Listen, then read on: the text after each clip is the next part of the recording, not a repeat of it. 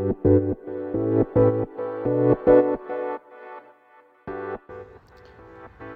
い、えー、皆さんこんばんは。ボンソワ、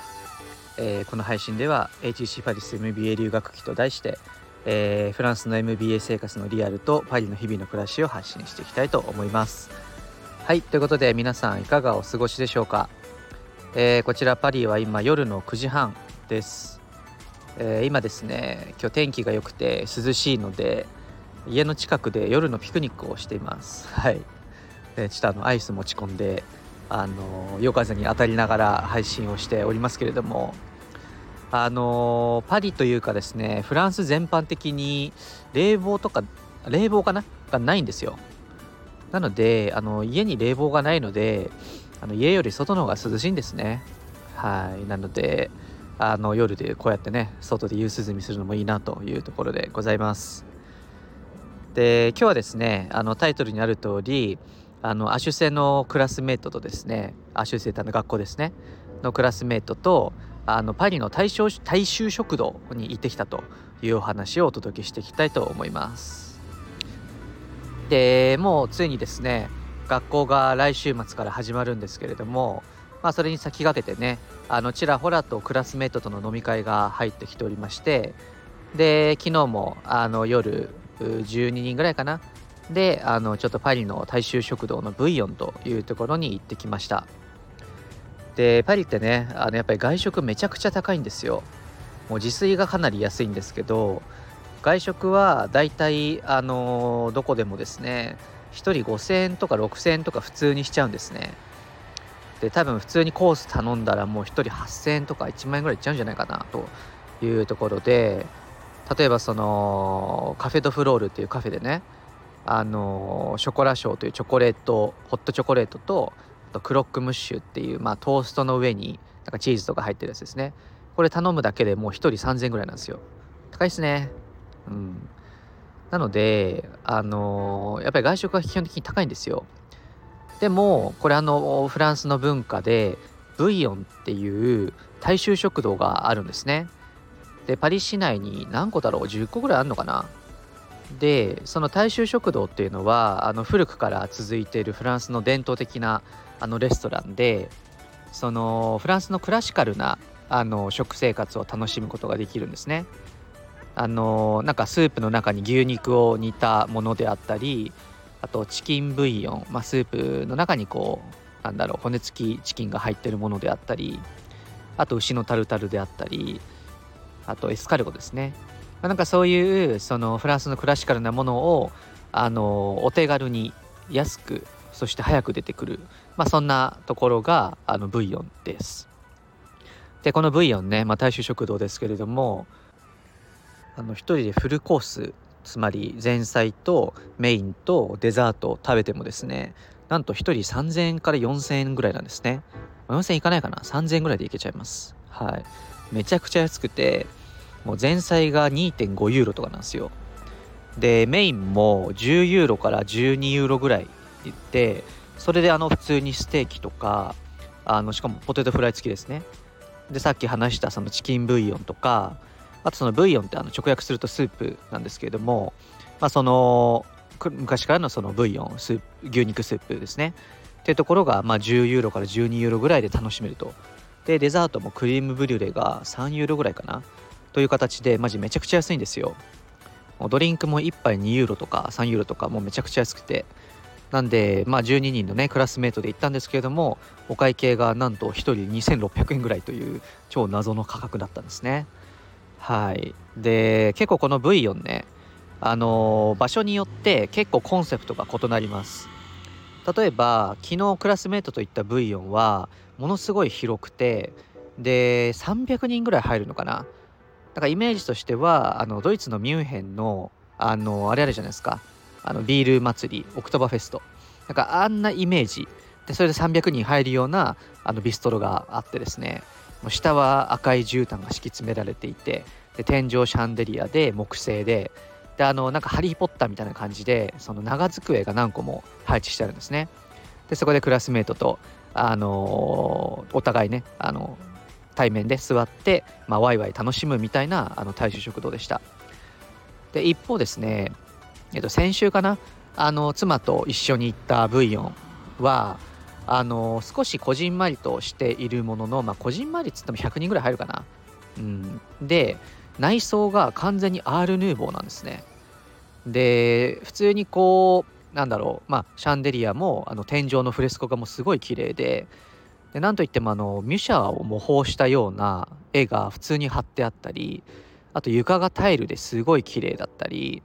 でもうシャンデリアはもちろんだしその店の名前もなんかタイルで、まあ、これ古くから多分あるんでしょうけどすごい美しいんですよ。なのに入ってみるともうあの自炊価格というかねもうめちゃくちゃ安くてですね。あの普通にフルコース食べましたけど1人3000円いってないです、うん、お会計でねすごいびっくりしました。まあねあの我々2人ともお酒飲まないので安上がりなんですけれども。まあただねあのフランスに来ることがあればあのこの V をぜひ行ってみていただきたいなと思っております。でまだね行けてないんですけど V 4そのさっきね10か所ぐらいあるっていう話をしましたけどこう場所によってねあの予約できるところと当日来て並んでねっていうところに分かれてますね。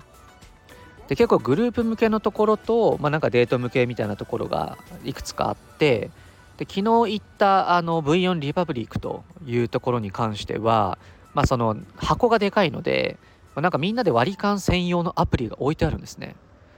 例えばそのお会計時になんか QR コードが来るんですよ。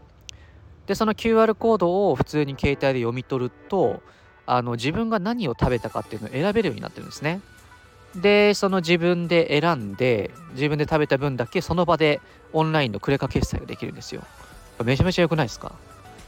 なので、あの12人いたんですけども、一人一人普通にネット決済して、いや楽しかったね、バイバイみたいな感じでした。はい。で、話を戻すとですね、一応その、クラスメートとね、飲み会で、えっと、例えばどんな人がいたかというと、まあ、目の前に座ってたのは、あの南アフリカの投資銀行出身の人でしたね。うん、でなんで南アフリカってあのやっぱり英語がネイティブなのであのもう普通にねあの母国語が英語なのですごい早くてあの7割ぐらいしか聞き取れませんでした。はい、でその隣があのロサンゼルスアメリカのロサンゼルスでスポーツビジネスと広告代理店出身かな。うん、なんでまあねロスでスポーツって言ったらやっぱりこうバスケとかあのベースボールとか、まあ、そういったものなんですけれども。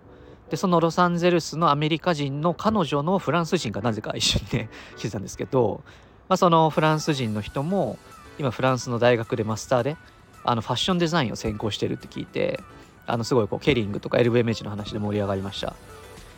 であとはその隣にいたのがチリの航空エンジニア、うん、あの卒業後はあのエアバス行きたいんだみたいなそんな話をしました。であと自分側の隣にいたのがアルゼンチンのペプシのあのレベニューの責任者の人でしたね。あの職種としてはマーケティング担当なんですけれどもあのなんかレベニューを見ている感じで、アルゼンチンのペプシってなかなかね想像がつかないんですけれども、まあ、日本のねコカ・コーラってやっぱりマーケティング強いじゃないですか。まあそんなイメージかなと。で、まあ、他にもチリの金融サービスの人であったり、えーまあ、あと日本人ね。あの社費の人が3人ぐらいかな。一緒にいました。はい。なんでこんな感じで本当にこうねバックグラウンドが様々だしまあその昨日いた人は3分の1ぐらいが英語がもともとネイティブ。で、まあ、残りの人はやっぱりその現地なまりがある、うん。まあ、やっぱり自分もそうだし日本人が話す英語とフランス人が話す英語ってやっぱり違うじゃないですか。やっぱそのアクセントに、まあ、やっぱり飲み会の場なのでだいぶねあのすごい難しいんですよ、うん、まあでもやっぱりこうね思ってたほどでもなくてまあまあまああの7割8割分かるなっていう感じですごい盛り上がっておりました。ちなみにあの言ってなかった気がするんですけど自分その MBA にあの、まあ、受験時代からあと受験後も合格後もですね実は週に1回英会話スクール行ってたんですよ。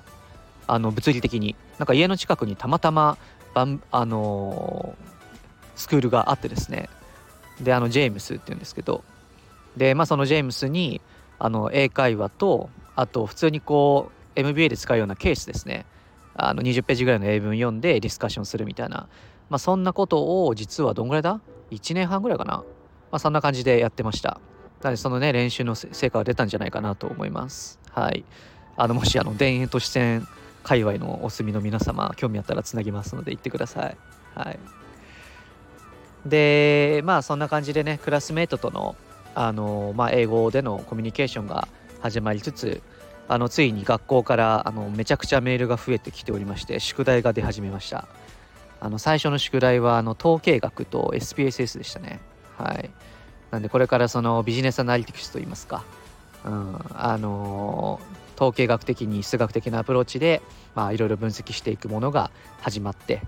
で事前課題としてなんかオンラインで3時間分ぐらいかなの授業を見ていかなくちゃいけないんですけどもまあいよいよ始まってきたなという感じでございます。はい、でまあフランスの学校ねあのー、まあ、フランスだけじゃないのかもしれないですけどなんかその授業料の支払いとかもね結構ギリギリまで大丈夫なんですよね。うん、なんか噂では卒業までに払えば OK みたいな感じらしいんですけど、まあ、一応ねデッドラインがあってあのまだ払ってないんですけれども、まあ、今皆さんご存知の通り円安がやばいじゃないですか。でまあ最近この1週間ぐらいちょっとだけ落ち着いてきましたけど、まあ、大体ね1ユーロ160円前後という感じなので授業料1400万するんですよ。めちゃめちゃ高くないですか？はい。1400万のね、あの費用対効果は全然考えてないんですけれども、まあ、こういったものも体験として、まあ、自己投資、まあ、BS としての投資かなと思っております。はい。まあ、なんでね、まあ、こういうアカデミックなところだけじゃなくて、まあ、クラスメートからのこうなんだろう文化的なものであったり、えー、フランスでの引き続き ハードシングスというところであのいろいろ学んでいきたいなと思っております。はい、ちなみに最近こう街中はフランス語クラスメートは英語まあ家とか友達は日本語なのでちょっとね頭の中がぐちゃぐちゃになってきてて今日あの動物病院の予約したんですよ。でまあ最後ねフランスってその日中だったら「ボンジョルね」「ハバグッデイ」ってで夜だったら「ボンソワレ」ってまあいい夜をみたいな話するんですよ。で間違えて自分ねあの電話切る時に「はいわかりましたボンソワレ」みたいなこと言っちゃって。めっちゃ日本語フランス人相手にめっちゃ日本語言っちゃったみたいな「はいボンソワレ」って言われて果たして「はい」の意味が分かったんだろうかという感じでですね、うん、であと自分その韓国語結構あの好きなのでその韓国料理こっちで行って全部韓国語でオーダーとかしてるんですよ。なのでこのなんだに日本語英語韓国語フランス語がね頭の中でぐちゃぐちゃになり始めちゃってあのー、結構ねあの話す時に気をつけなくちゃなという感じでございます。はい。ということで、えー、皆さん、えー、フランスのフランスのじゃねえや。日本の夏はどうでしょう？まだ暑いですか？フランスあの寒い寒いって2週間前ぐらいに行ったんですけどこの1週間ぐらいマジ夏です、うん、めちゃくちゃ暑い。でまた来週からめちゃくちゃ寒くなるそうです。はい。なんかこんな感じでアップダウンを繰り返すのがフランスの気候らしいですので、えー、皆さんもお体を気をつけてください。ということでまた会いましょう。バイバーイ。